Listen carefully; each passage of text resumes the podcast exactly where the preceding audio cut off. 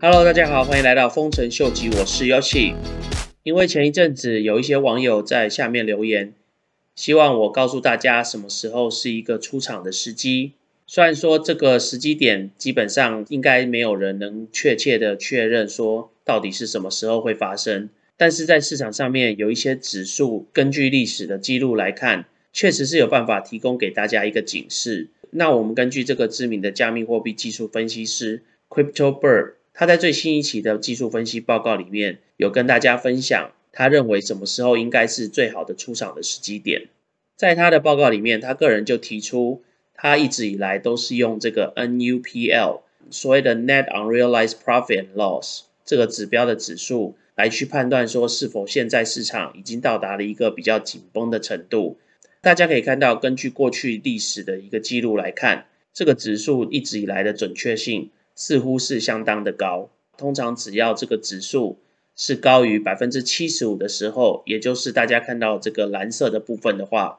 表示说现在市场的贪婪指数已经到达了一个非常非常高的水位。从二零一一年开始就一直存在这样子的一个迹象。只要这个 NUPL 的指数高达百分之七十五，紧接着它就会有一个比较明显的熊市。那这个指数的准确性。从历史的记录来看，的确几乎都是屡试不爽的。当然，其中也有几次的跌幅，并没有被准确的预测到。不过，至少历史上面比较大的一些跌幅之前，这个指数都曾经超过零点七五。不论是二零一一年，或是二零一三年，甚至到上次的二零一七年年底，其实都可以看到 NUPL 的指数曾经超过零点七五这个标准。所以这也是为什么这个指标会被大家拿来作为一个非常具有代表性的警告指标。大家可以看到，其实，在最近的一次，就是在今年年初四月份的时候，这个指标一度有来到了接近百分之七十左右。虽然说没有到达零点七五这个标准，但是相对的也是非常非常高。所以紧接着也就经历了一段我们今年年中的一个熊市。不过以目前来看的话，目前这个指数的水位似乎还有一段距离可以走。所以表示说，我们这一波的牛市应该还有一段期间可以继续维持下去。那如果我们近郊来看一下的话，就会发现说，虽然说最近比特币的价钱已经到达今年年初的一个最高的水位，但是大家可以发现到，相较之下，目前 UNPL 的指数是比年初的时候相对于低的。所以表示说，目前比特币继续上行的这个潜力，相较之下还是非常非常大的。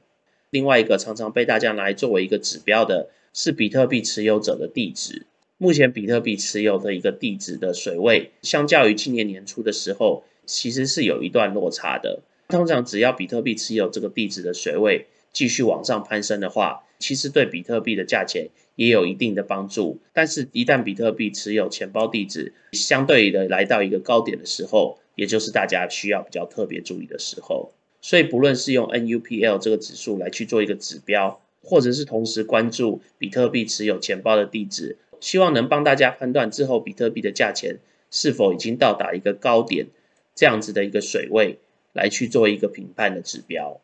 如果想要找寻一些免费的 UNPL 指数的朋友的话，可以上到 CryptoQuant 这个数据网站来去注册。最近 NUPL 指数的水位大概是达到了零点六二、零点六三左右。所以，相较于零点七五的这个标准，还是有一段距离的。不过，如果我们从一个比较相对保守的观点来去评判的话，大家可以注意到，在今年年初的时候，其实大概在二月底的时候，NUPL 的指数其实已经来到了大概将近零点七五的一个水位。可是那个时候，比特币的价钱只来到了大概五万七，并还没有达到比特币在年初所创下的大概是六万三的一个最高的一个水位。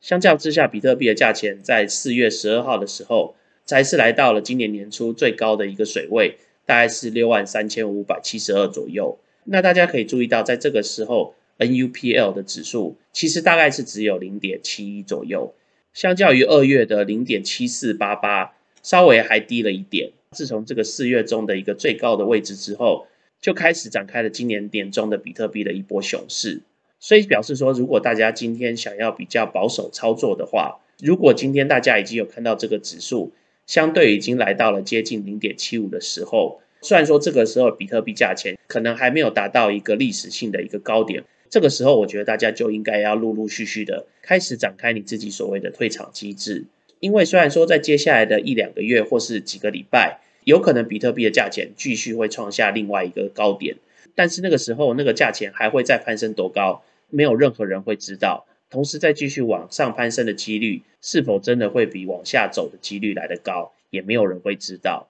所以，如果你是相信这个 NUPL 指数的朋友的话，我会建议大家不一定想要就一定要卖在一个历史上的一个最高点，因为绝对没有人会知道那个价钱到底是在哪里。即使你今年年初是卖在五万八的朋友的话，相较于后来跌到两万九，已经好的非常多的了。而且，虽然说你并不是卖在年初历史上的一个高点。但是其实你距离高点的位置也并没有差太多，所以如果只是为了那额外的百分之十的一个获利而去损失掉将近一半的获利来讲的话，是不是相对于保守的一个出场方案会是比较明智的一个抉择？这个部分的话，就还是交由大家自己去判断了。那今天在最后来跟大家分享一个，虽然说没有直接跟比特币相关的一个新闻。但是相信之后，应该会间接的影响到美国的经济，同时也会间接的影响到股票跟加密货币市场。这个经文就是有关美国的财务部长耶伦，他在今天发表了一个声明，说他们将会开始拟定一个新的获利的税制。这个税制是基于一个还没有实现的一个利润。简单来讲，在以往美国的税制来说，如果你今天买了一张 Tesla 的股票，买进的价钱大概是一百块。结果过了一年之后，你的股票变成两百块。只要你一直没有去卖出这张 Tesla 的股票，你这个从一百块涨到两百块的这个一百块的涨幅，就不算是实现的一个利润。所以在这个部分的话，美国政府并没有任何权利可以课予你任何税率。所以其实也就有非常多的投资者，他们常常将他们的股票作为一个存股的概念，要么就是领取这个股票的一个股息，或是等到这个股票在一年之后。才去卖掉它，因为在美国的交易税制里面，你在一年内卖掉一个股票，你会被收取的税率是百分之三十。如果你是等到持有的一年之后才卖掉的话，税率大概只有百分之十五左右。所以这也是为什么许多的投资人，他们通常都会持有他们的股票至少一年以上。但是如果之后的法令照叶伦的这样子说法来去颁布的话，就会变成说市场上面长期持有股票的一些持有者，并没有税制上的帮助的话。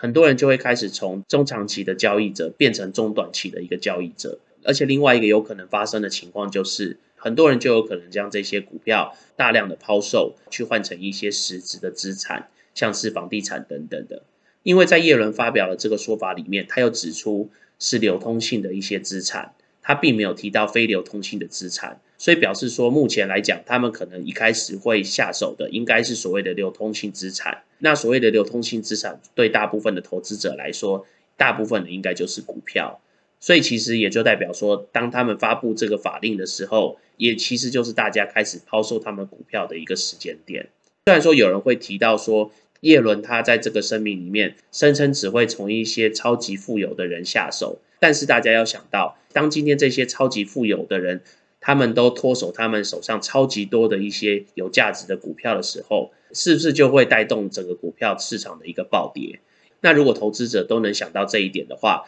他们是不是也就会同时的开始出清他们的股票，来去避免他们在这一波大跌里面所造成的一些损失？